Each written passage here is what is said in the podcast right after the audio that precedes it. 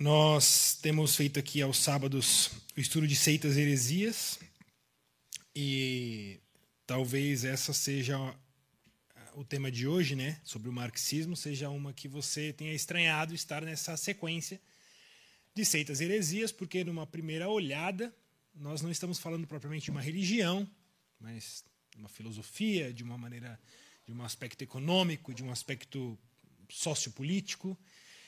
E é isso que eu quero abordar com vocês hoje, que a gente pense muito, uma conversa aqui entre a gente. Primeiro, para a gente averiguar se nós estamos falando de fato de uma religião ou somente de mais uma proposta político-econômica social. Mas antes eu queria orar pedindo que Deus nos oriente em tudo que faremos aqui. Senhor, mais uma vez te louvamos pelo privilégio de estarmos reunidos e pedimos agora que o Senhor nos oriente por meio da Sua palavra que a gente não se perca em, em elucubrações humanas, mas ah, que em tudo aprendamos e retenhamos somente aquilo que procede de Cristo Jesus. Amém.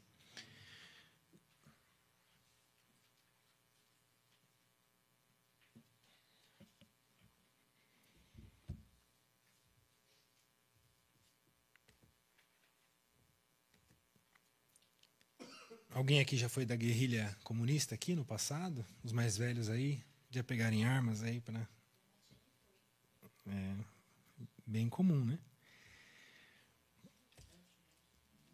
Acho que foi o, não sei se foi o Pondé que falou que é, é uma loucura que um adolescente não seja de esquerda.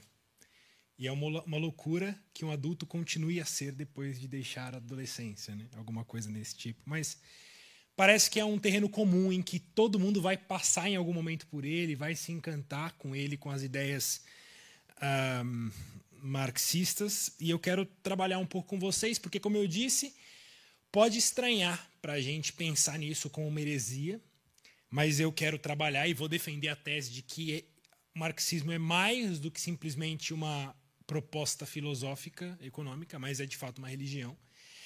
E não só é uma religião, mas como é a religião que mais tem roubado pessoas da igreja cristã. Então a gente pode falar sobre o catolicismo, a gente fica escandalizado, né? Nossa, olha lá, um cristão lá se converteu ao. Se converteu, não. Se perdeu no caminho do catolicismo. Aí a gente sabe de um caso que acontece lá no Paraná. Né? Acontece assim, pipoca assim, dois, três casos por ano de alguém, algum teólogo reformado, evangélico que vira católico. A gente fica escandalizado. Mas quantos, principalmente jovens adolescentes, têm saído da igreja por conta do encanto, do canto da sereia comunista, o canto da sereia do marxismo? Sem dúvida, não, não resta nenhuma dúvida para mim de que a religião que mais tem roubado pessoas do seio da igreja é o marxismo. E quando eu digo pessoas, estou me referindo principalmente a adolescentes e jovens. Dificilmente você vai ver alguém já maduro, de repente, e trilhar essa, esses caminhos. Mas o jovem adolescente, ele está absolutamente ah, suscetível a isso. E a gente vai trabalhar o porquê que o jovem adolescente está suscetível a isso. Então, esse é um chamado, primeiro, de conscientização para nós, um chamado de respostas, porque muitas vezes a gente sabe que está errado, mas não sabe responder biblicamente. A gente responde economicamente. No sentido, a gente responde assim: ah, mas nunca deu certo. Né? Alguém vai dizer assim: ah, mas marxismo, comunismo nunca deu certo. Me prova um país em que deu certo. Ok, mas será que é esse o ponto? E se desse certo? Seria uma opção válida? Às vezes a gente se perde em discutir os termos nos termos que são propostos por eles. Mas o termo que a gente discute é completamente outro. Então, isso é, primeiro, uma forma de equipar a igreja em conscientização e em, em respostas bíblicas para isso. Mas, com certeza, deve servir aqui como um, proteção às famílias que têm crianças, adolescentes e jovens no seu seio. Acho que praticamente todo mundo aqui é, de alguma forma tem relação com crianças, jovens e adolescentes. Né? Ou são pais, ou estão gestantes, já são pais, né? mas gestando. É, tem, tem avós, aqui o Agnaldo aí representando o time dos avós, tem tios, enfim, tem pais de adolescente, né? de Bento. Pais de crianças que estão chegando lá e vão passar por essa fase terrível de, de, de grande perseguição. Então, irmãos, é, é um tema urgente para a gente trabalhar e, e que a gente não pode menosprezar, porque as escolas, a televisão, o mundo não menospreza esse assunto. E a igreja menospreza. A igreja não fala sobre esse assunto. E aí a gente está completamente derrotado nessa guerra cultural que a gente tem batalhado, tem travado. O texto básico que eu quero usar é o texto de Colossenses 2,8, que diz assim: Cuidado que ninguém vos venha a enredar com sua filosofia e vãs sutilezas, conforme a tradição dos homens, conforme os rudimentos do mundo, e não segundo Cristo. Cuidado, tomem cuidado, para que ninguém venha enredar vocês, que ninguém venha prender vocês com sua filosofia, com vãs sutilezas, conforme a tradição dos homens, conforme os rudimentos do mundo, e não segundo Cristo. A minha tese aqui é, é mostrar para vocês como o marxismo é uma filosofia segundo a tradição dos homens, segundo os rudimentos do mundo e não segundo Cristo. Por isso, nós devemos tomar cuidado para que mais essa filosofia pare de enredar pessoas do nosso seio, como tem feito durante todos esses últimos anos. Essa imagem aí, quem sabe quem são? Isso aí, falaram os três já. Marx, à esquerda, o Papai Noel ali. No centro, Engels, que foi uh, parceiro de Marx nos escritos. E à direita aí, esse rapaz bonzinho, chamado Lenin, que operacionou, né, colocou em prática aquilo que os dois primeiros escreveram. Então, uh, Marx escreveu muito Marx escreveu muitas obras. Muitas obras. E juntamente com Engels, né? E é difícil você encontrar alguém que tenha domínio de todas as obras de Marx, porque de fato ele escreveu muito e ele, como ah, alguém ah, que reage, que, que dialoga no ambiente filosófico, ele tem ah, suas muitas qualidades como o intérprete. Não estou dizendo que ele é um, é, é um bom intérprete no sentido que ele chegou a locais corretos. Mas é alguém que uh, as suas obras de fato impactaram uh, o mundo e continuam impactando. Se ele fosse alguém uh, fraco no que dizia, no que escrevia, não teria impactado como impactou. E de fato um, é difícil compreender e colocar em poucas, poucos minutos o que é o marxismo do que se trata o marxismo. Então a gente precisa, obviamente, escolher alguma linha a tratar aqui. Obviamente que a obra mais. Uh, as obras mais famosas, né, o Capital, o, o Manifesto Comunista, são as, as principais obras dele, e que foram, de fato, esse material embrionário para tudo aquilo que, que veio a ser o marxismo. Então a gente começa dessa primeira pergunta aí do que, que é o marxismo. O que, que é o marxismo? Marxismo, então, é uma ideologia? Marxismo é uma teoria econômica. Marxismo é uma teologia política. Marxismo é uma análise sociológica. Marxismo é uma religião. Como eu disse, Marx escreveu muito e escreveu sobre praticamente todos esses temas. Por isso, uh, alguns vão dizer que o marxismo é uma colcha de retalhos. Ela é a união de vários desses mundos que vão formando esse corpo doutrinário chamado marxismo.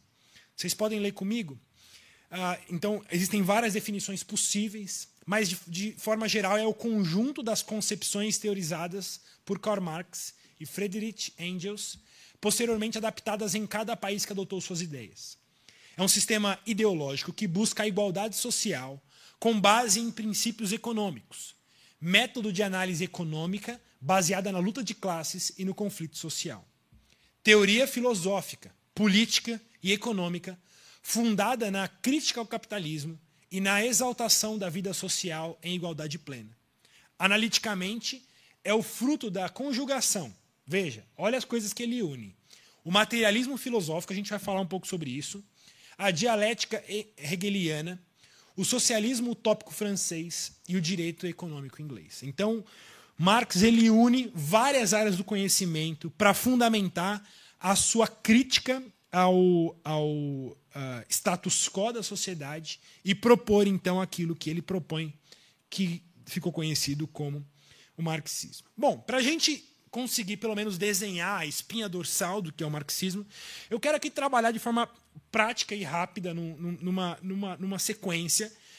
Como que é a forma de Marx uh, enxergar o mundo, como que ele enxerga o mundo, qual, qual que é a crítica que ele faz para a sua sociedade? E o que, que ele propõe para a melhoria, uh, para melhoria social. A gente precisa começar do materialismo dialético, essa palavrinha que a gente viu lá. Irmãos, materialismo quer dizer uh, o entendimento de que não há qualquer ser sobrenatural. De que o mundo ele, ele é o mundo em si, ele não possui nada de transcendente, nada de sobrenatural. As pessoas materialistas são materialistas porque tudo para elas é material. Só o material, só aquilo que está aqui no nosso plano é o que existe. Não existe nenhum ser superior, um ser governante, um ser que uh, está regendo a nossa vida, a nossa sociedade. Então, para Marx, e, e, isso é fundamento, isso é o axioma, é o, é o pressuposto de tudo aquilo que ele vai trabalhar, ele é um materialista. Marx desconsidera completamente a existência de Deus, a existência de qualquer força sobrenatural e transcendente. E mais do que isso, ah, porque assim, até então, quando os filósofos iam falar do mundo, mesmo aqueles que não queriam falar em Deus, em, um Criador, falar, é, comparavam o mundo com uma grande máquina. Uma grande máquina em funcionamento. Mas quando Marx vai, vai trabalhar essa ideia, ele abandona essa ideia de máquina. Você lembra que a própria Aristóteles vai falar sobre máquina, sobre a questão do, do da, daquele primeiro motor que, dá, que impulsiona o mundo. Mas Marx, quando vai trabalhar sobre a questão do que é o mundo, ele não quer comparar o mundo com uma máquina. Segundo ele, uma máquina pressupõe um engenheiro. Assim como um relógio, você chega num lugar e, e acha um relógio, você vai pressupor que houve alguém que construiu aquele relógio. Alguém que colocou cada pecinha no seu devido lugar. Então Marx ele quer fugir da ideia da gente enxergar o mundo como uma máquina. Porque isso leva as pessoas a pensar, bom, se é uma máquina, alguém projetou essa máquina.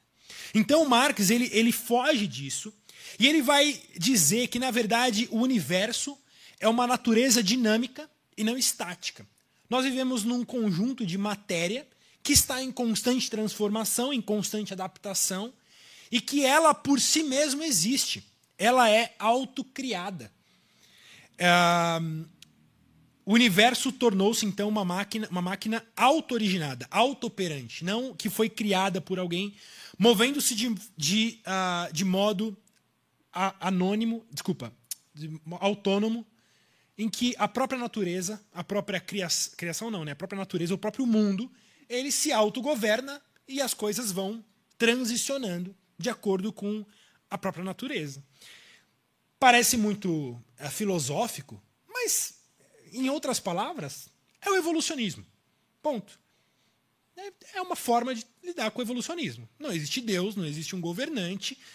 Simplesmente as coisas se combinaram, os elementos químico, físico, a poeira cósmica lá se combinou de alguma forma que passaram por várias transformações em, torno, em tempo de bilhões e bilhões e bilhões de anos, de forma que as coisas chegaram onde chegaram, da forma como estão. A natureza se transformou.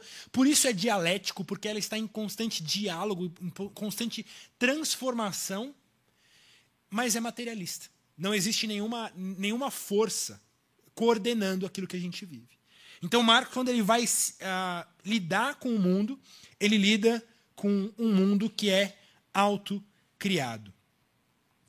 E, e pensando nessa, nesse uh, mundo autocriado, quando ele vai falar sobre o ser humano, ele vai pensar de como que o ser humano chegou até onde estava enquanto Marx escrevia. Ele vai então entender que as sociedades, cada sociedade, se desenvolveram ah, de forma a produzir o próprio sustento. Então, cada grupo social, cada grupo étnico, desenvolveu suas ferramentas de caça, suas ferramentas de corte, suas ferramentas de, enfim, de uh, sobrevivência. E cada pequeno grupo social produzia aquilo que era necessário para a sua própria sobrevivência, certo? A gente estudou isso lá, os índios ou os grupos étnicos, cada grupo produzia lá seu machadinho, seu arco e flecha, produzia seu moinho, uh, tinha lá os seus animais, e a sociedade, tendo domínio dessas ferramentas, produzia aquilo que ela precisava para o seu sustento e para a sua manutenção. E com aquilo que sobrava, eles trocavam, faziam os escambos de grupos entre grupos. Então, nós, segundo Marx, esse é um estágio chamado de um estado de comunismo primitivo. Era como se houvesse um comunismo primitivo, em que lá no passado as pessoas, ah, ninguém era dono de nada, tudo era de todo mundo, as, a própria comunidade, sociedade ali tinha suas ferramentas, eles produziam aquilo que era necessário e todo mundo vivia de forma ah, igual e aquilo que sobrava era trocado e assim foi. Até que. Ah, deixa, eu, deixa eu ler uma frase aqui. Antes disso, essa frase de, de Lenin, né? Ele vai dizer: podemos considerar o mundo material e cósmico como ser supremo, a causa de todas as coisas, o criador do céu e da terra. Ou seja, a própria natureza, a própria, a própria, a, o próprio mundo é Deus. Veja, o próprio mundo material é o ser supremo. Não existe um ser supremo acima do mundo. Não, o mundo é o ser supremo e ele se autogoverna. Esse é o ponto do materialismo, esse materialismo dialético. Então, voltando à questão dessas sociedades que desenvolveram suas ferramentas para sustento pessoal. O que acontece é que em algum momento surge o que chamamos de propriedade privada. É como se, de repente, ao decorrer dessa, uh, dessa dinâmica, alguém tomasse para si o machado, o arco e flecha, o martelo, e aí todo, toda a comunidade não tivesse mais como caçar, não tivesse mais como uh, produzir os, os alimentos, e só havia ali uma pessoa que era detentora dos meios de produção. Ela agora era detentora de como daquilo que é necessário para produção. De forma que se outra pessoa quisesse de alguma forma ter peixe ou caçar ou o que quer que seja, ela precisava de alguma forma usar as minhas ferramentas trabalhar para mim, caçar para mim, plantar para mim. E aí, de acordo com aquilo que eu recebo, eu te dou uma parte. E aí então, houve uma divisão social. Já não era mais tudo de todo mundo. Agora existe a burguesia e o proletariado. Isso já na linguagem ah, da, da industrial. Né? Ou seja, ou você é burguês, ou você é detentor dos meios de produção, ou você tem as ferramentas e a propriedade e a terra como sua propriedade, ou você é do proletariado. Aquele que trabalha para alguém que é dono da propriedade privada, e assim você tem o seu sustento. Então, quando ah, Marx olha para a sua sociedade, olha para o mundo, ele olha o mundo em duas categorias. De forma que a economia, o mundo econômico, determina quem cada, quem cada pessoa é dentro desse uh, dessa criação, desse mundo. Ou você é burguês, ou você é do proletariado. Ou você é dono de propriedade, ou você é detentor dos meios de produção, ou você é peão, ou você é do proletariado. E ele vai dizer, então, uh, que em breve haverá uma revolução. Em breve, esse grupo de proletariado vai se revoltar e vai tomar as posses dos burgueses, vai tomar esses uh, meios de produção para que os burgueses já não determinem mais quem pode ou não pode ser dono de propriedade. Ou seja, o que vem na sequência, eu acho que eu pulei uma frase. Aqui. A doutrina comunista de Marx foi construída no pilar da insatisfação com o mundo de sua época. Ele observou a condição social da população e entendeu que não havia justiça. Os industriais não, era, não eram bondosos para com o proletariado. Pelo contrário, exploravam-nos intensa e abertamente. A justiça e bondade inundavam a consciência de Marx, e o confronto entre ambas com a vida concreta levou a desenvolver sua teorização, com o objetivo final explícito de extinguir a dissonância entre o ideal e o real. Ou seja, quando ele olha para aquela sociedade em que você tem patrões, você tem burgueses explorando o, o proletariado, Marx ele vê isso como injustiça, como algo que está ah, desencaixado, e ele propõe, então, qual é o caminho para reajustar esse padrão de justiça. Então, ele prevê uma iminente revolução do proletariado. A gente chega, então, na revolução. A ideia de Marx é que o proletariado unido tomaria posse dos meios de produção, a fim de que essa opressão dos burgueses se encerrasse e a propriedade privada fosse destruída, a fim de que tudo fosse de todos, como se a gente voltasse para aquele estágio inicial em que a ferramenta é de todo mundo, a terra é de todo mundo, o maquinário é de todo mundo, tudo que se produzir vai dividir igual entre todo mundo e todo mundo vai ficar feliz. Ele entendia que a união dos trabalhadores de fábrica urbanos ah, fariam com que ah, houvesse uma revolta e uma revolução contra os seus opressores capitalistas. E ele vai dizer que isso seria feito usando todos os meios necessários para atingir esse objetivo, em especial a violência. Então ele defende que essa revolução, essa tomada do poder, essa tomada dos meios de produção, ela ser, aconteceria usando todos os meios necessários, inclusive a violência, inclusive a, a morte, inclusive qualquer, a morte de qualquer pessoa que se opusesse à revolução. Inclusive há uma frase de Lenin que ele diz assim: moral é tudo aquilo que colabora para a revolução. Você quer saber se uma coisa é certa ou não? Essa coisa colabora para a revolução de alguma forma? Pode fazer. Posso matar alguém? Colabora para a revolução? Colabora. Vai fundo. Posso torturar alguém? Essa tortura colabora para a revolução? Colabora. Então vai fundo. Ou seja, moral é tudo aquilo que colabora para a revolução. A ideia é a revolução. Pela revolução, nós vamos então mudar a essa estrutura social que a gente vive. Até então, que se chegue ao comunismo. As pessoas ah, muitas vezes usam socialismo e comunismo de forma intercambiável, mas a, a grosso modo o socialismo era um estágio inicial até chegar no comunismo. Então, como essa revolução ela é algo progressiva e que precisa acontecer no mundo inteiro, então a gente viveria primeiro um estágio socialista para que então, superada essa primeira fase socialista, o mundo então fosse comunista. Mas então o objetivo final era o comunismo. O objetivo final era uma sociedade em que tudo fosse de todos e tudo aquilo que é produzido é dividido entre todos. Não há mais ricos, não há mais pobres, não há burgueses, não há proletariado. Todos nós temos aquilo que é necessário para o nosso meio e para o nosso sustento. Bonito, não é? Bonito objetivo. Mas o ponto é, a teorização, aquilo que Marx usa para o seu pressuposto, é um pressuposto válido ou não? Alguém vai dizer, não, mas isso não funciona. De novo, meu ponto não é se funciona ou não. A gente sabe que não funciona. A gente sabe que é uma utopia inalcançável. Mas o ponto é, e se funcionasse?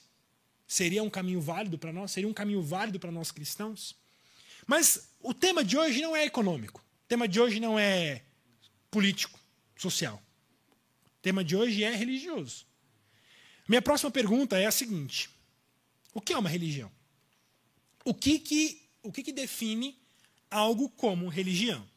Bom, se você jogar no qualquer dicionário, você vai ver que religião pressupõe a fé em um ser supremo. Pressupõe isso.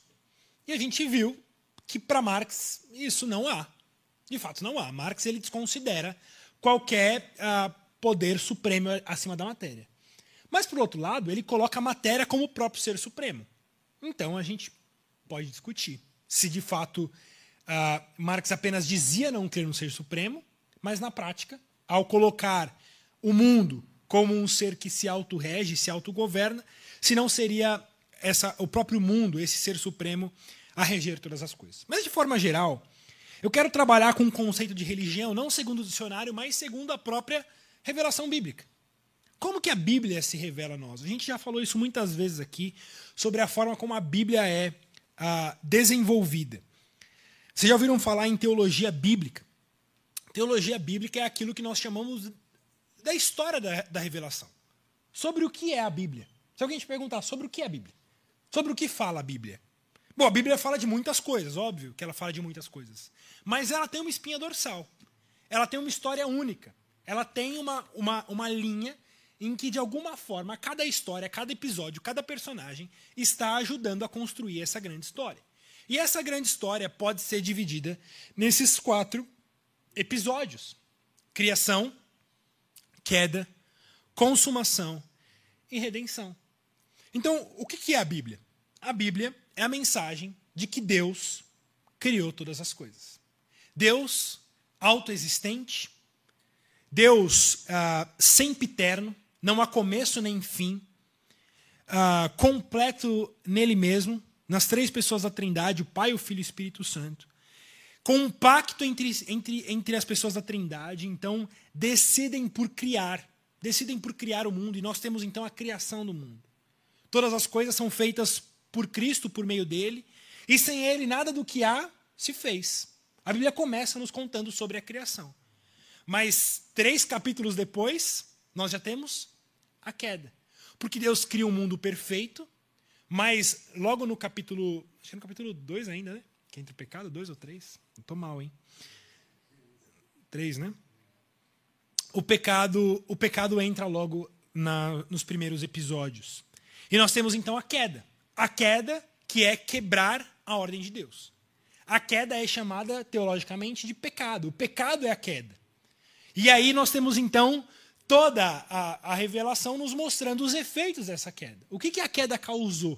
Bom, se você uh, fica escandalizado com histórias trágicas, a Bíblia provavelmente não é um bom livro para você ler. Né?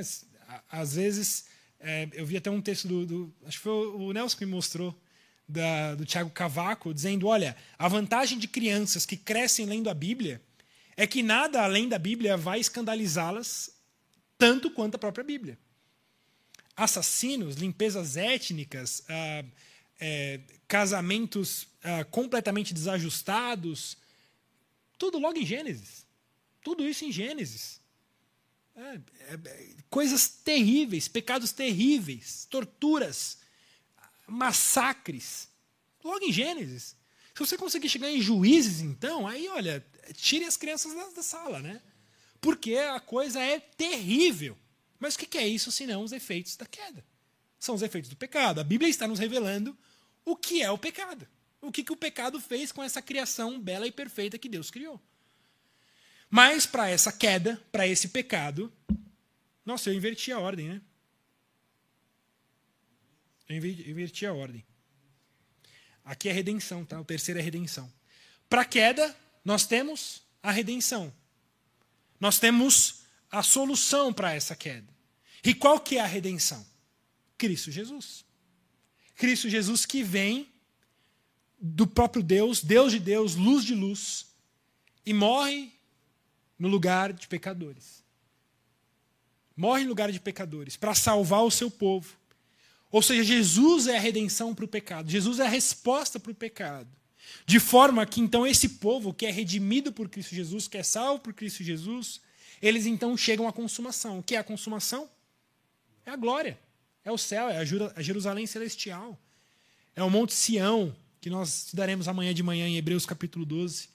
É Sião, Jerusalém celestial, a casa de Deus, em que toda essa criação que foi maculada pelo pecado será refeita e nós veremos em novos céus e novas terra, em nova terra. Essa é a revelação de Deus. Irmãos, se a gente colocar nessa perspectiva, o marxismo é uma religião.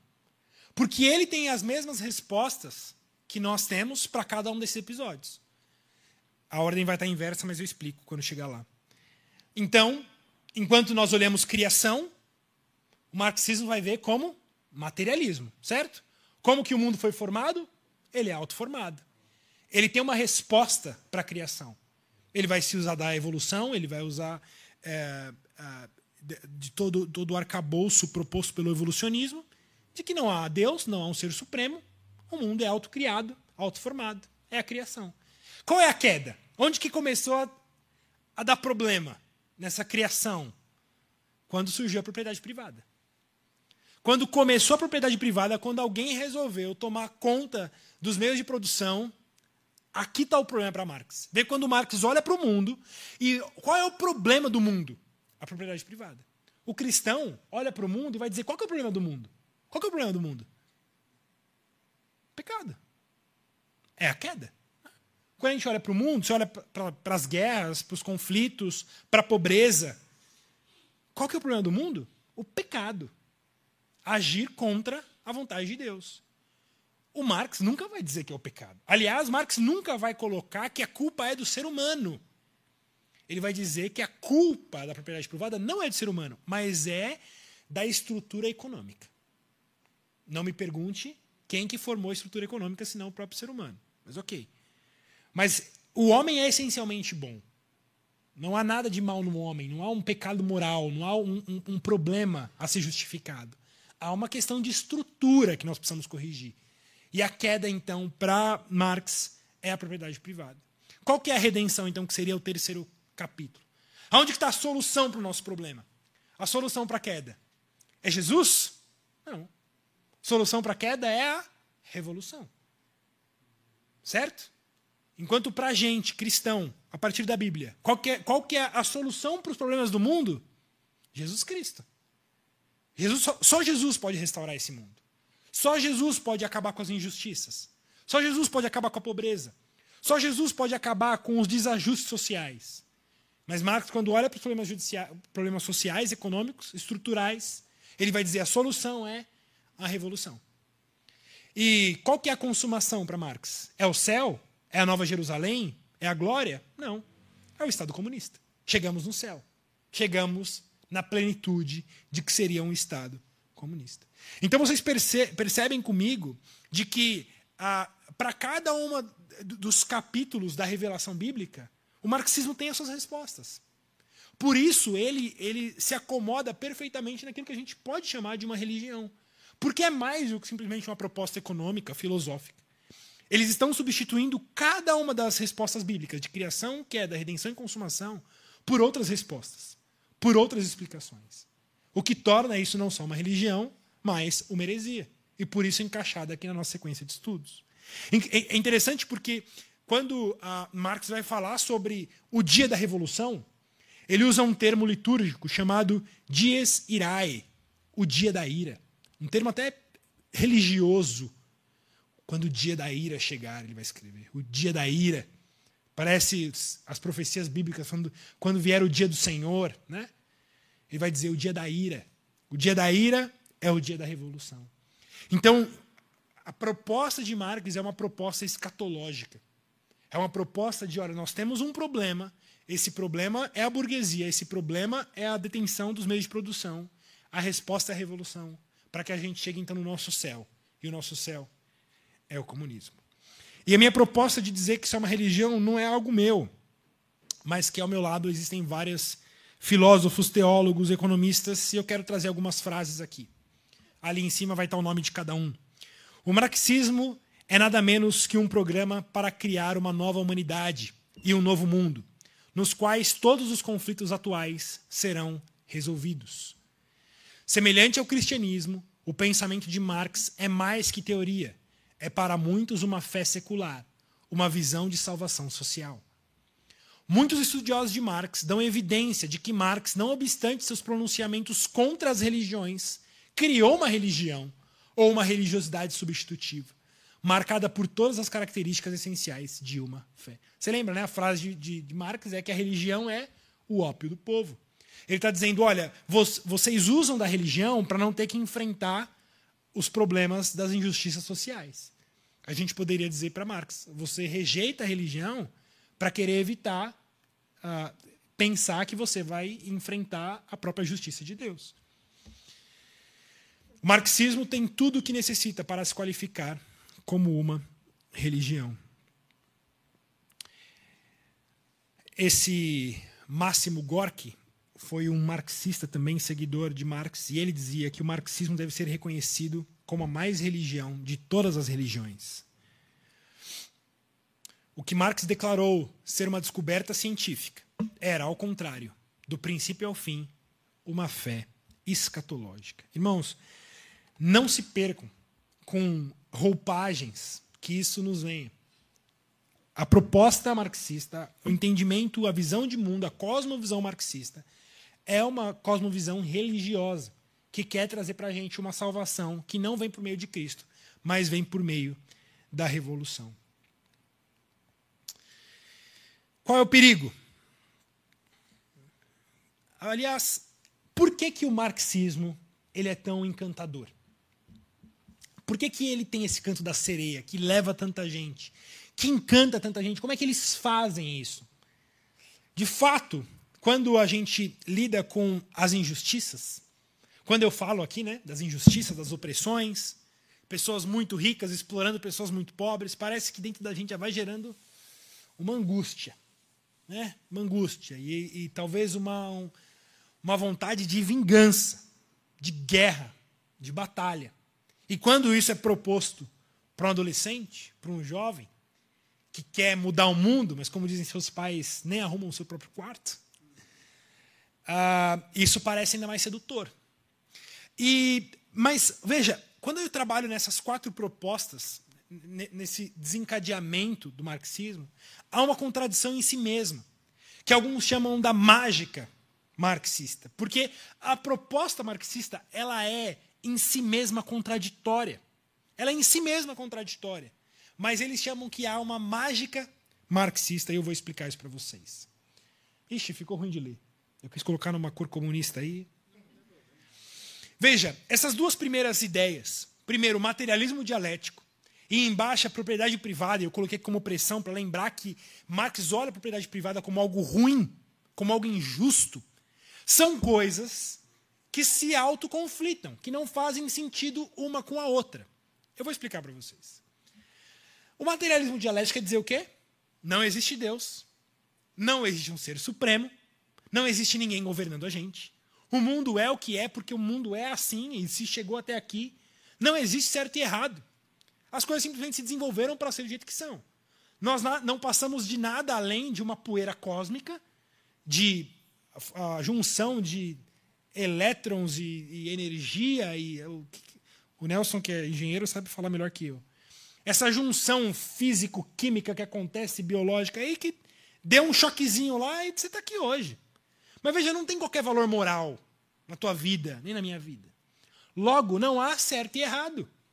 Eu não presto conta para ninguém. Não tem um ser supremo. Se eu mato uma barata, não é certo nem errado. Eu só matei uma barata, eu só esmaguei células ali. Que vão se degradar e vão se tornar outra coisa. Agora, qual que é a diferença de esmagar uma barata e esmagar você? Nenhuma. Nenhuma. Por quê? Nós não prestamos contas a ninguém. O que é certo, o que é errado? Veja, se não há Deus, se Deus não existe, logo o padrão de justiça não existe. Por que é certo eu matar alguém? Por que, que, é, por que, que, é, por que, que é errado eu violentar sexualmente alguém? Por que, que é? Oi? Exato. A gente vive a lei da natureza. Né? A gente vive como vivem os animais. E mesmo os animais existe uma ética inscrita na sua própria, uh, no seu próprio instinto. Mas veja, em nós existe necessariamente um conceito de certo e errado. E não só em nós, no próprio Marx. Porque Marx, quando chega nesse segundo ponto, ele olha para a sociedade e diz: injustiça. Errado isso aí. Não pode. Os, os, os proprietários, os burgueses, não podem explorar os, os trabalhadores. Há uma injustiça. O ponto é: de onde Marx tira o seu padrão de justiça? Ele está vendo uma situação e está julgando aquilo como injusto. Por que, que é injusto? Se não há um padrão, se não há um Deus, se não há ninguém a prestar contas, Lei do mais forte, não é isso? Se eu precisar explorar alguém, fazer alguém escravo, bater nele, que diferença faz? Não tem certo e errado. Mas veja, quando ele é apresentado para incultos, ele é apresentado omitindo essas questões. Então, para alguém que tem um senso de justiça mais elevado, ele vai dizer: olha, isso aí vai trazer melhoria, justiça social, isso vai trazer é, bem-estar social. Para alguém mais intelectualizado, ele vai dizer: olha, se a gente caminhar por essa revolução, as, a, a, as os mecanismos econômicos se ajustarão de forma mais adequada. Veja, eles usam essas duas medidas de materialismo e de uh, padrão de justiça, de, que, que são antagônicas nelas, mas a mágica marxista, como alguns chamam, é que eles sempre apresentam só uma das mãos de cada vez. Nunca apresentam as duas mãos juntas, dizendo: olha, não existe padrão de certo e errado porque Deus não existe. O mundo está errado. Se eles apresentassem as duas mãos, todos veriam que há algo inconsistente aqui. Por isso, a mágica marxista é sempre te levar de forma ambígua. E você pode ver isso nas campanhas políticas do próximo marxista que for se candidatar. Ele vai negar completamente a existência de Deus, a não ser que ele precise ganhar votos de católicos e evangélicos e vá na missa comer a hóstia.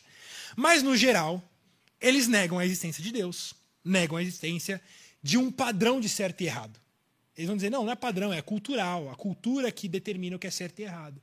Mas, ao mesmo tempo, eles dizem, nós vamos lutar por mais justiça. Nós vamos lutar por fraternidade. Nós vamos lutar para que as pessoas. Vê, vê lá os discursos do, do Boulos, né? Até arrepia. Nós vamos lutar pelos mais pobres, pelo fim da pobreza, pelo fim das injustiças. Ora, por quê?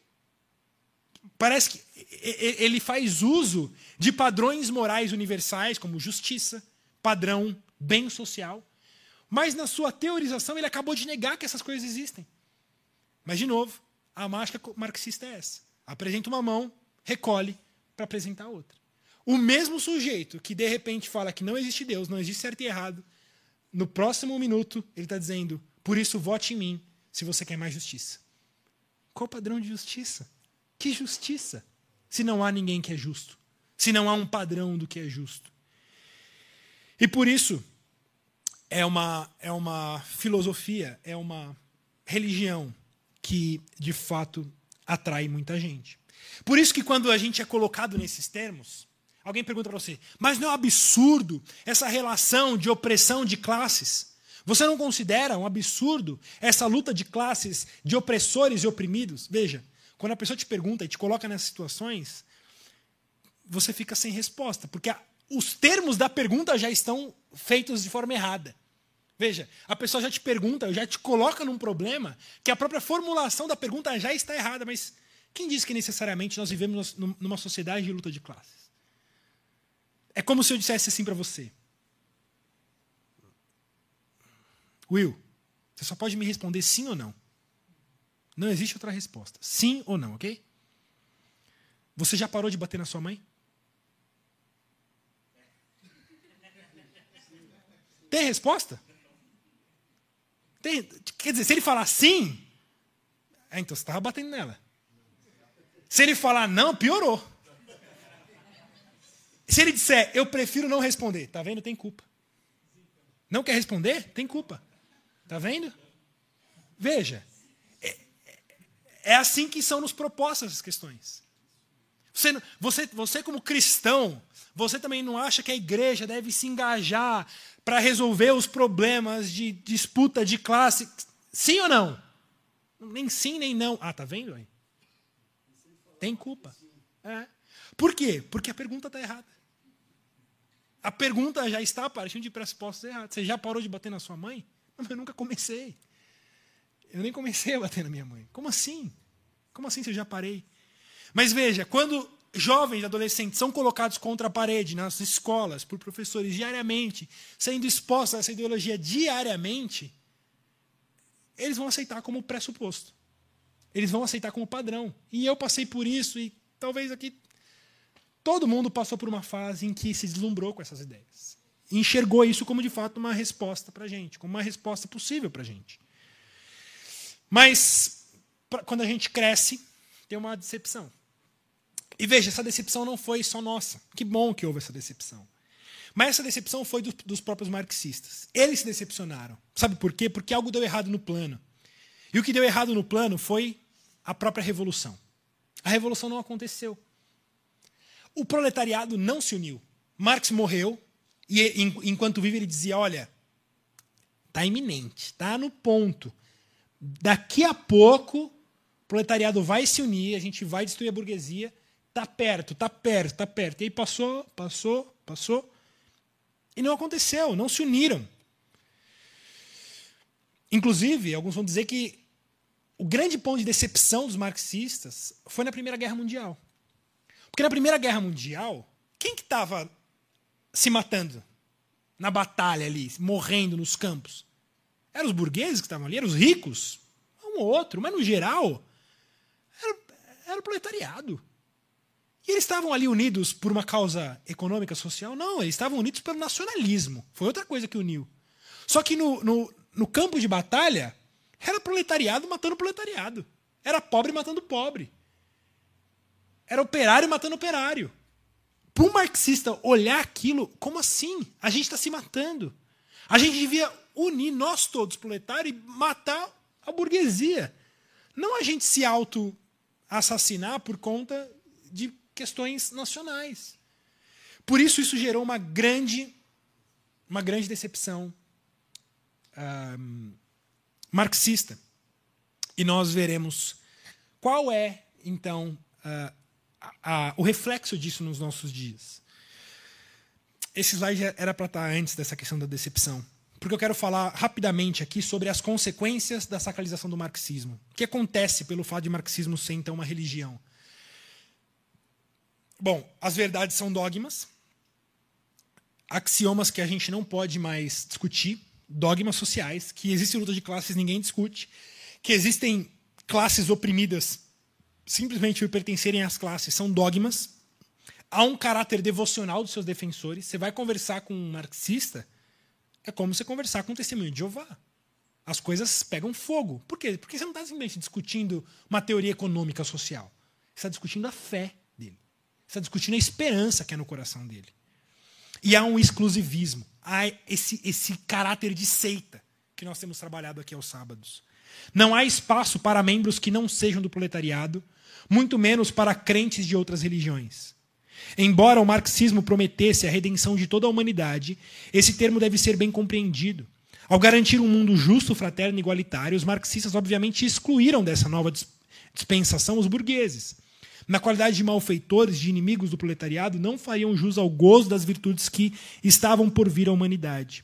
A justiça pretendida, portanto, não era propriamente universal, mas restrita à classe que eles escolhessem como merecedores.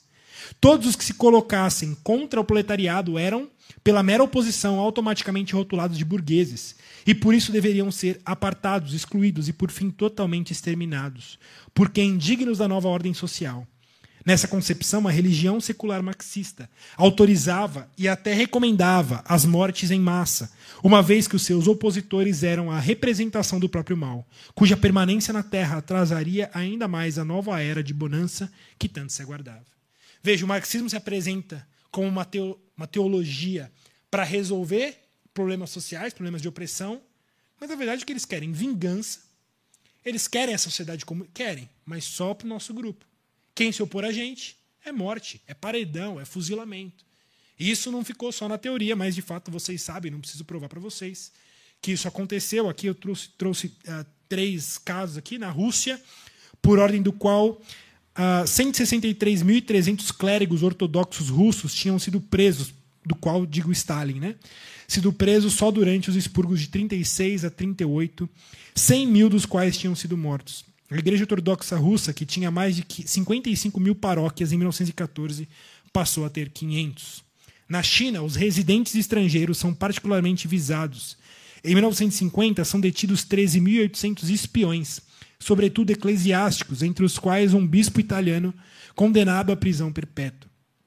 Enfim, ele vai falar depois do massacre de católicos, de cristãos. No Camboja, também, os mondes. Ah, enquadramento tradicional desse país budista representavam uma, força, uma forte concorrência inaceitável. Enfim, que também foram perseguidos pela, uh, pelo movimento marxista comunista ao redor do mundo. E, e, é assim até hoje. Né? Nós recebemos, há algum tempo atrás, uh, um missionário que trabalhou durante 4, 5 anos na China, e lá é assim. Perseguição completa, perseguição completa. Lá não se pode se você vai mandar um WhatsApp para ele, um e-mail para ele, ele pede: olha, não escreva a palavra Deus, não escreva a palavra Jesus, não escreva a palavra Cristo, igreja, porque tudo aqui é perseguido, é olhado, é controlado. Lá existe a igreja cristã autorizada. A igreja cristã autorizada é a igreja do Estado.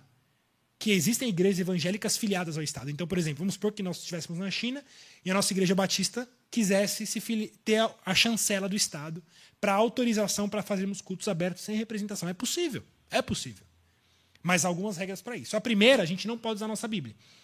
Existe a versão da nossa Bíblia autorizada pelo Estado, em que vários e vários textos bíblicos foram retirados. Porque Cristo não pode ser rei. Cristo não pode ser rei. O céu não é, não é a glória. Existem vários textos que são retirados porque a gente não pode crer porque ela é conflitante com a proposta marxista. E assim vai. Assim vai. Por isso, essa, esse é o resultado dessa religiosidade marxista. Bom, voltando aqui a essa questão da decepção marxista. Como houve, então, essa decepção marxista, porque a revolução não aconteceu, nós vivemos hoje o que nós chamaríamos, o que eu chamaria, porque eu inventei isso aí, de marxismo 2.0, o inimigo agora é outro. Né? Por quê? Porque ah, as coisas mudaram um pouco.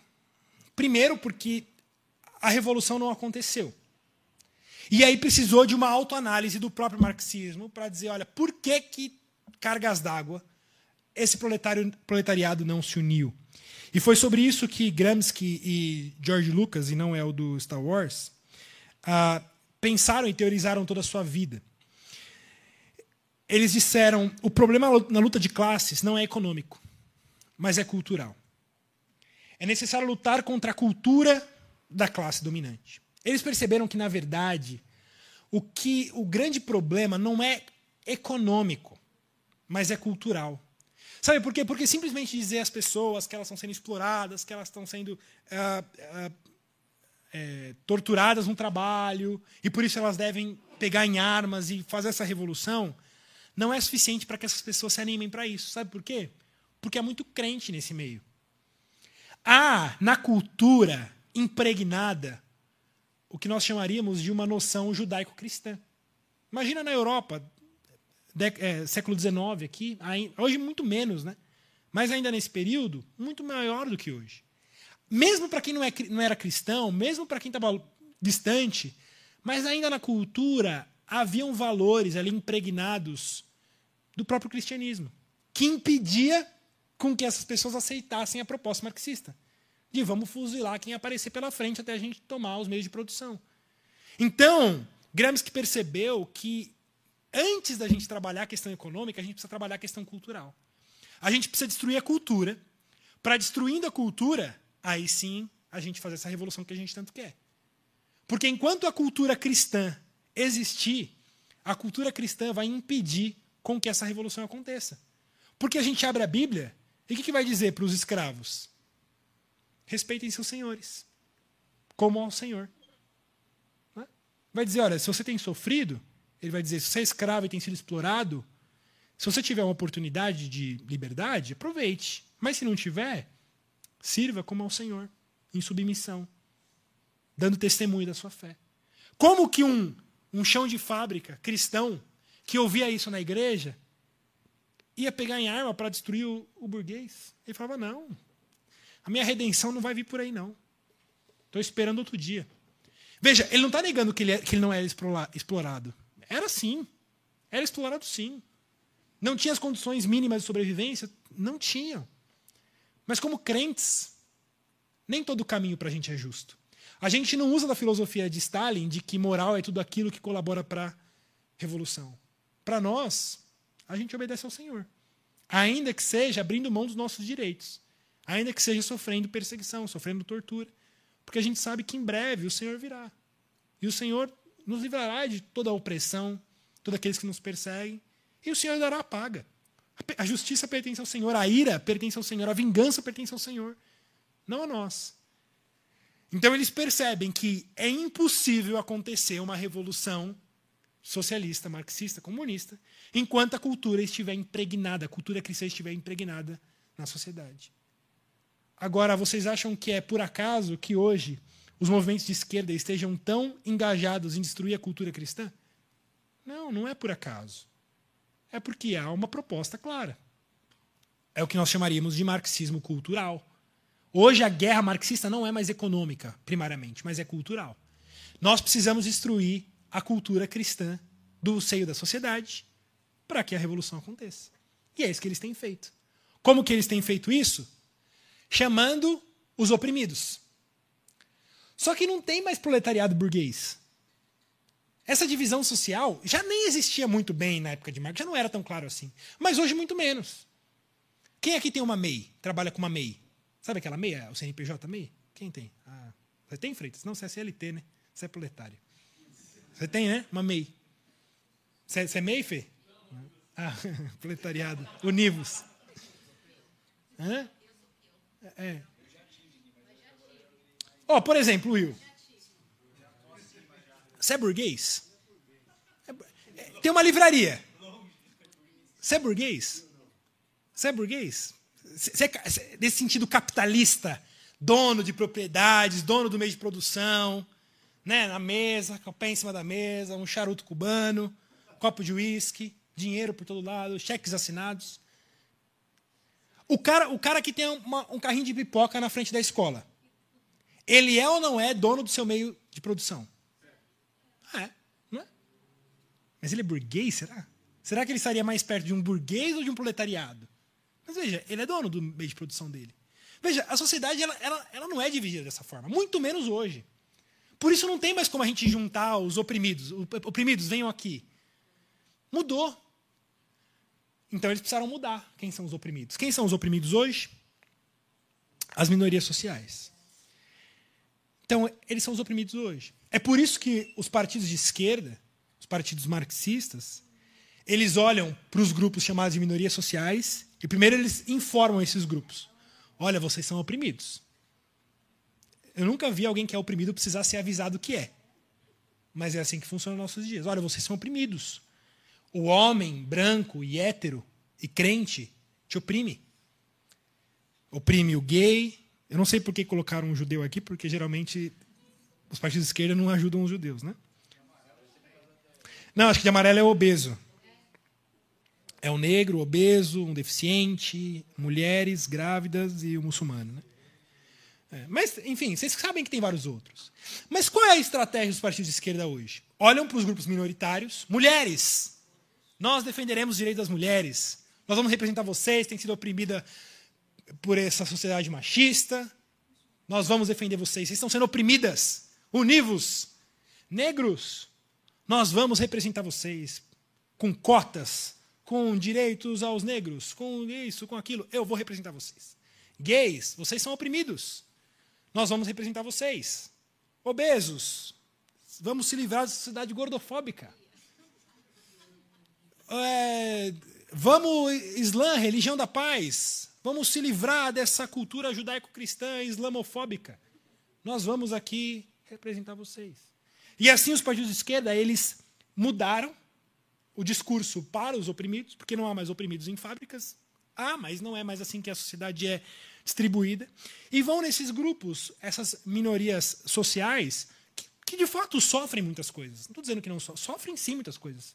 São muitas vezes, de fato, oprimidas pela, uh, pela estrutura social.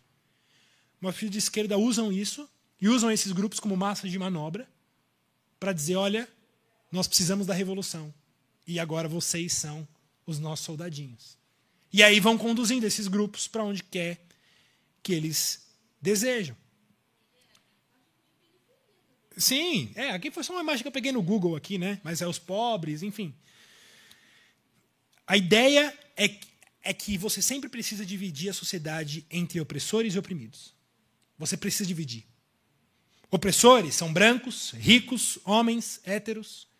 Oprimidos, negros, pobres, mulheres, homossexuais. A gente vai dividindo. E aí, de alguma forma, isso vai me atingir. Dependendo de quem me analisar, vai me colocar nos negros. Dependendo de quem me analisar, vai colocar nos brancos. Né? Dependendo, você é colocado e a, dependendo de quem você for, você é ao mesmo tempo oprimido e opressor. Né? Dependendo das suas características físicos, sociais. Mas o ponto é, é um discurso que anima. Porque vem alguém querendo lutar por quem eu sou. Olha como eu me sinto especial. Por quem eu sou, vai lutar pelos meus direitos, vai estar lá na presidência, lá na, no Senado, lutando por mim, pela minha classe. Por isso, univos. Mas junto com isso, há uma ideia de destruição da cultura. Porque a, a Bíblia não trabalha nesses termos sociais, de opressão social. Ela vai trabalhar em opressão, sim, mas vai trabalhar em opressão que é feita pelo pecado. É o pecado. A origem do pecado é o coração de vocês, é a cobiça no coração de vocês. Não é questão social, não é questão ah, meramente estrutural da sociedade. E aí então, não há só essa questão do convencimento das minorias sociais, mas há a questão da destruição cultural. Quais são as pautas? Quais são as pautas principais da esquerda? Aquilo que é caro para nós como cristãos. É o aborto. Por que, que a esquerda é tão preocupada em aprovar aborto? Porque é uma barreira cristã na sociedade. E eles precisam destruir barreiras cristãs na sociedade. Por que, que o casamento homoafetivo é uma bandeira tão forte para os de esquerda? Porque é uma causa cara para nós cristãos. Ainda é um aspecto cristão impregnado na sociedade. E eles precisam destruir. Por que eles vão se preocupar em, em economia? Eles vão se preocupar em, em falar sobre casamento gay. Porque o que impede a revolução é a cultura. E por isso a cultura precisa ser destruída. Veja, essa questão do casamento gay é uma das as questões mais óbvias para mim. Porque, assim, no Brasil não é proibido, por exemplo. É, é que agora o casamento também não é, mas é, pensa enquanto não havia ainda esse reconhecimento de casamento homoafetivo. Veja, nada impedia de, de dois marmanjos comprar um apartamento e morar junto. Não havia nenhuma lei contra isso. Não, há nada contra isso. Eles podem ir no cartório, fazer um termo lá de divisão de bens e viver. Mas veja, eles não estão satisfeitos com isso. Eles querem o reconhecimento social que aquilo se chama casamento. E casamento é algo cristão. Ou seja, eles, eles pegam um termo cristão e, e como afronta, como uh, roubar de fato aquilo que é caro para a gente, dizer, não, o Deus de vocês falou que bola é bola, mas eu quero que agora vocês chamar bola de retângulo, porque é assim que a gente quer que seja. Veja, ninguém está falando, olha, vai lá e mora junto, vai lá, compra apartamento. Não, eles querem o reconhecimento e quer que a igreja diga, aqui está sim um casamento. Veja, por quê? Porque a, a, a cultura precisa ser, precisa ser uh, sistematicamente destruída, aos poucos, precisa ser destruída. Porque quanto mais da cultura for destruída, mais fácil essa, o, o, o caminho será aberto para que o comunismo avance. E é fácil perceber isso. Olha, olha, olha a Europa. Quanto mais a Europa se afastou de uma cultura judaico-cristã, mais o nacional-socialismo tem crescido na Europa mais o nacionalsocialismo tem crescido na Europa. Mais essa visão marxista, que, que desconsidera Deus, está crescendo. E aí, então, a desvalorização do casamento, da maternidade, promoção de aborto, sexo livre. E aí você liga a novela, você liga a televisão, você liga qualquer coisa na TV. Você acha que as pautas que estão ali são, assim, é, como? Neutras? Ou por acaso? Não, há um, há, uma, há um caminho a ser seguido. Há um caminho a ser seguido. É o Big Brother, é o, sei lá, os programas que vão surgindo por aí. Vamos destruir essa cultura cristã. Sexo livre, sexo à vontade, com quem você quiser. Drogas, normal. O trans, normal, não há nada de estranho nisso. É, homens disputando esporte olímpico com as mulheres, normal. E quem achar isso estranho é louco. Né? Você vê lá na natação lá, o sujeito que nunca ganhou nada nos masculinos, agora está batendo todos os recordes, ganhando todos os ouros no feminino. O vôlei aqui no Brasil, a, a tal da Tiffany lá, né? Mas é normal. Louco é quem achar isso estranho. Louco é quem achar isso estranho. Marxismo cultural, então, é a filosofia que preserva os objetivos essenciais do marxismo clássico, mas propõe que a luta de classe seja travada com armas simbólicas na cultura, transformando o senso comum aos poucos através da presença de ideias e agentes revolucionários na mídia, na educação, nas leis e assim por diante, para a destruição dos valores tradicionais oriundos da tradição ocidental judaico-cristã. E assim, irmãos, o marxismo tem invadido o mundo, tem invadido as escolas, tem invadido o país. Hoje é praticamente impossível, impossível, praticamente, você colocar um filho na escola e achar que ele não vai ser completamente encharcado de marxismo. Né? Não é isso? A Trinitas aqui é exceção. Por que, que há tantos pais fazendo homeschooling? Não é só isso, mas também é isso. Também é isso. Porque você não quer que seu filho seja exposto a tudo isso. Né? Mas pior do que isso é que o marxismo também entra nas igrejas, entra nos púlpitos, entra nas teologias. Em 1970 nós tivemos a ascensão no Brasil e no mundo da teologia da esperança, depois a teologia da libertação entre os católicos e mais recentemente entre os evangélicos a chamada teologia da missão integral, que nada mais é do que uma roupagem evangélica cristã no marxismo. De dizer, olha, tudo bem, a gente crê em Deus, crê na Bíblia, mas o importante é a luta de classes. E assim, é só jogar no YouTube e jogar missão integral. Tem aquele famoso pastor Ariovaldo Ramos, ele vai dizer, olha, eu enxergo o mundo, a Bíblia, eminentemente como algo de luta de classes. É a forma como eu enxergo o mundo. Eu uso o óculos da luta de classes para ler a Bíblia, para ler o mundo. Chegou. Né?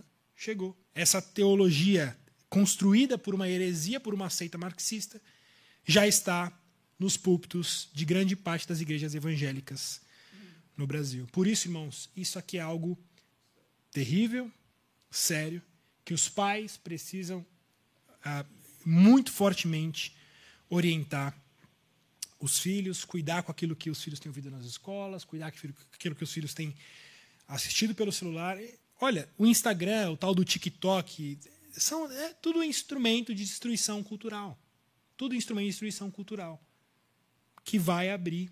Aí o filho faz 14, 15 anos, vira comunista, vira. Nossa, onde que eu errei? Onde foi que eu errei? Você errou a vida inteira. Errou a vida inteira, porque entregou seu filho para ser educado. Uma criança passa quantas horas hoje na escola, na escola padrão aí? Seis horas. Imagina, seis horas todo dia. Sendo. Seis horas é pouco ainda, assim, né? Chutando por baixo, né? Tem, tem escola que fica às vezes oito horas com a criança, né? Às criança bebê fica oito horas. O pai leva no trabalho de manhã e vai buscar no fim do dia. E fica ali sendo doutrinado, doutrinado. Aí com, faz 15 anos, fala, nossa, onde foi que eu errei? Ah, a pergunta é onde foi que você acertou? Né? Porque você errou em tudo. É, é, como diz, acho que é o Woody Bauchan que diz, é, não há como a gente mandar nossos filhos para serem ensinados por César e nos surpreender quando eles voltarem de lá como romanos.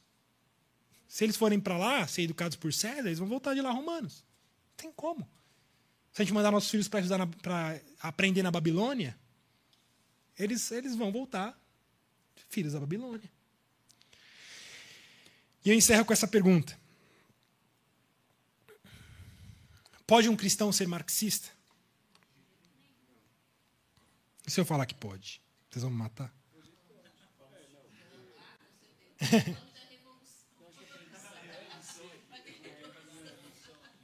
hum? Uhum. Boa, é isso aí, Gilberto. Esse pode. É como a pergunta lá, né? você já acabou de parou de bater na mãe? Melhor a pergunta, né? Pode um cristão ser marxista? Olha, pode no sentido de deve? Claro que não. Claro que não, é impossível. Jamais. Agora, sim, é possível que um crente salvo em Jesus Cristo seja marxista? É possível. Eu acho que é possível. Porque a gente cai em muitas contradições. Muitas contradições. É, a, a, o ser humano é uma, é uma fossa de contradição. Há muitas pessoas eu acho que é impossível ele ser no sentido ortodoxo marxista. Ele não vai ser, mas pode ser um crente, um cristão que está vislumbrado com algum encanto marxista, alguma teoria de esquerda e porque assim às vezes me, me, me, me gera um pouco de cuidado quando a gente ouve na internet dizendo ah se é de esquerda você não não é crente. Gente, cuidado. Ele não deveria ser. Não deveria ser, mas nós somos contraditórios. O ser humano é contraditório. A gente não, quando a gente se converte, a gente não se liberta dos nossos ídolos assim de uma hora para outra. Revelação de Deus é uma revelação progressiva. E às vezes uma, um senhorzinho lá que foi trabalhou na, na GM, foi, é, foi sindicalista a vida inteira, vota, não sei o quê, se converteu. Mas ele ainda não, não entendeu tudo. Sabe? Ele ainda não tem a revelação completa.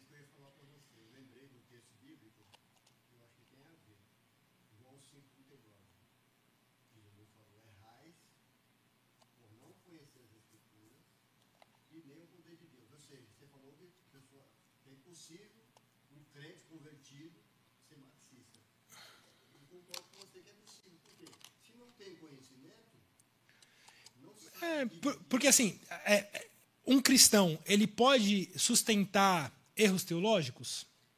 Pode. Pode.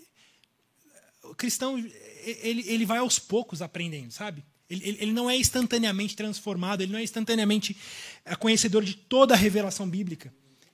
Ele, ele vai aprendendo, ele, ele vai aos poucos. Então a gente tem que tomar cuidado com isso. Porque assim, o que faz de alguém ser crente? O que faz um cristão ser um cristão? Reconhecimento do pecado, clamor pela graça de Deus, reconhecimento que não há salvação em nenhum outro que não em Jesus Cristo.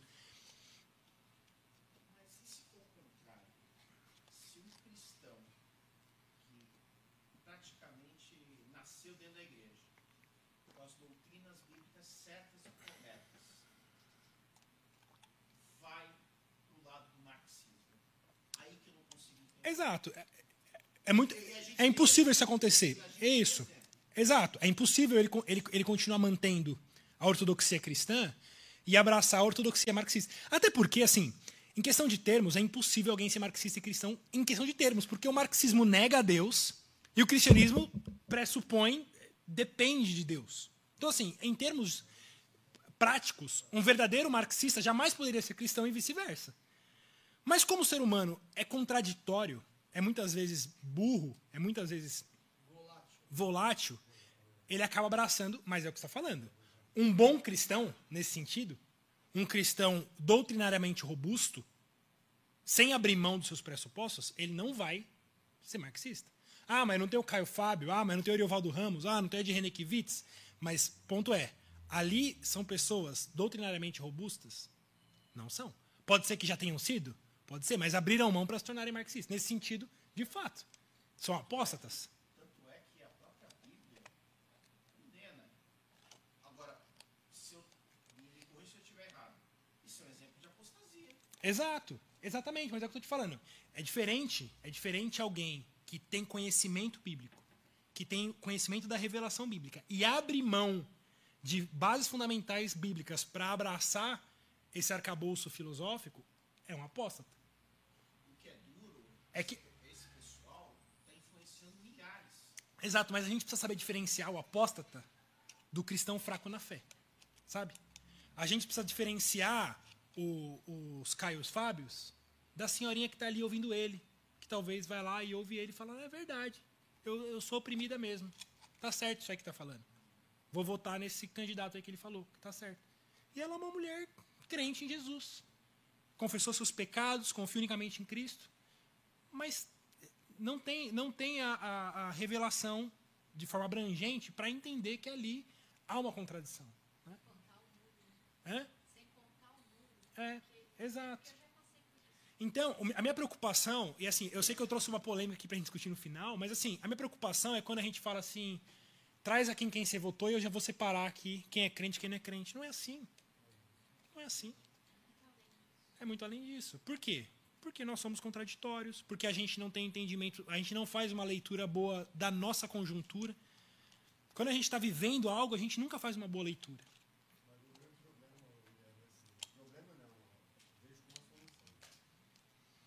Não necessariamente uma pessoa que é crente, convertida, e não pender do lado marxismo, uma pessoa que não é convertida, mas também é contra, já é contra já por natureza esse, esse Sim, porque só pela lógica você já devia ser contra. Não precisa nem ser crente para isso. né? É. Eu quero só ah, ler um texto final. Eu, eu- eu ia trabalhar nesse texto com vocês, mas a hora está avançada, então não farei isso. Mas esse texto de Tiago, ele vai falar: olha, suportem com perseverança quando vocês forem provados.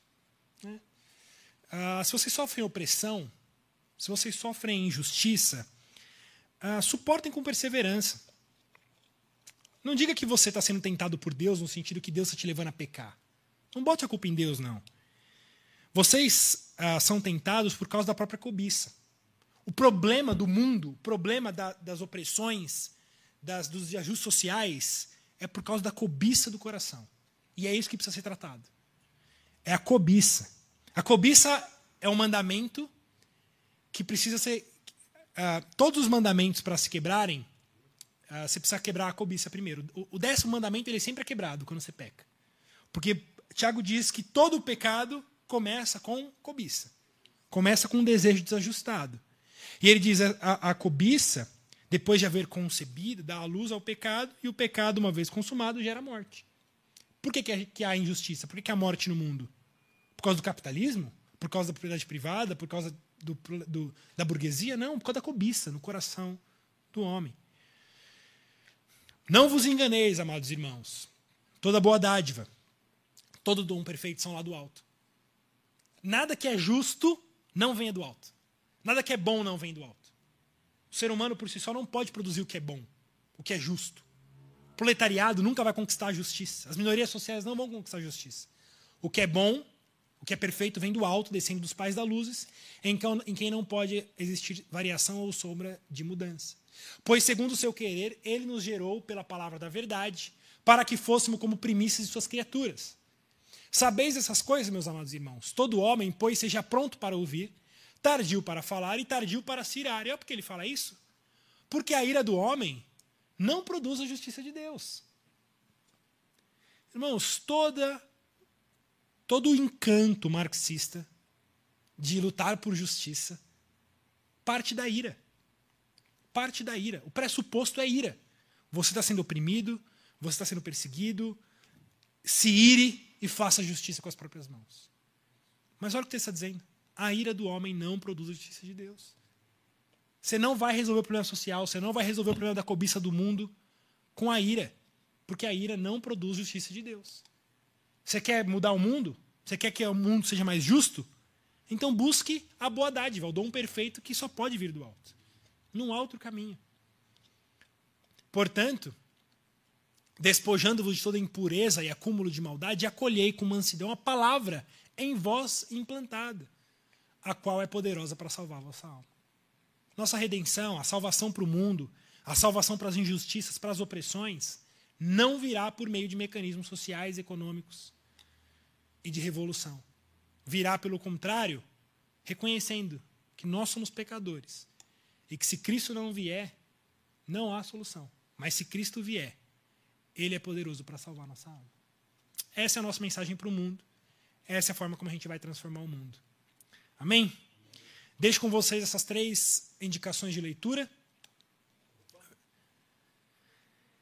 É, esses dois, esse primeiro aí fala sobre cosmovisão, vai falar sobre como que a escritura de Deus deve coordenar todas as nossas compreensões econômicas, filosóficas de enxergar o mundo, tá libertando o cristianismo do seu cativeiro cultural esse livro do meio é falando especificamente sobre pobreza. Né? Como o marxismo ele atua muito sobre a, acabar com a pobreza, esse livro é muito legal, um livro fininho esse do meio, esse da esquerda é grandão. É, tá com ele aí? É bem fininho, tem o quê? 120 páginas? Bem fininho, mas ele é muito bacana, ele vai trabalhar sobre como que a Bíblia enxerga a pobreza, se Deus se importa com os pobres, se nós devemos importar com os pobres, ah, e como que a pobreza vai de fato acabar. E esse livro da direita eu não li, mas eu assisti um curso dele. É um brasileiro, Carlos Eduardo Brechani, eu acho que fala.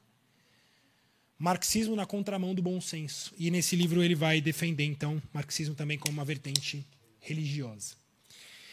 Irmãos, é isso. Nosso horário está um pouco avançado, então eu vou encerrar e a gente pode bater papo e discutir, continuar conversando aqui depois. Vou orar. Senhor, obrigado pelo tempo que tivemos juntos, pela Sua palavra, pela Sua iluminação. Pedimos, ó Deus, que o Senhor nos livre do encanto do marxismo, nos livre uh, dessa heresia, dessa seita tão terrível que tem tirado tantos da, da, da tradição cristã, tem tirado tantos da, do seio da igreja. Pedimos a Deus que o Senhor tenha misericórdia de nós, livre nossos jovens, crianças e adolescentes desse mal tão terrível, Senhor. Traga transformação ao mundo por meio da tua igreja, não por meio de revoluções. Sabemos que a ira do homem jamais produzirá a justiça de Deus, mas confiamos que é o teu evangelho que fará a transformação, é a igreja forte, é homens e mulheres pregando o evangelho para seus amigos e parentes que vão transformar o mundo e é nisso que confiamos.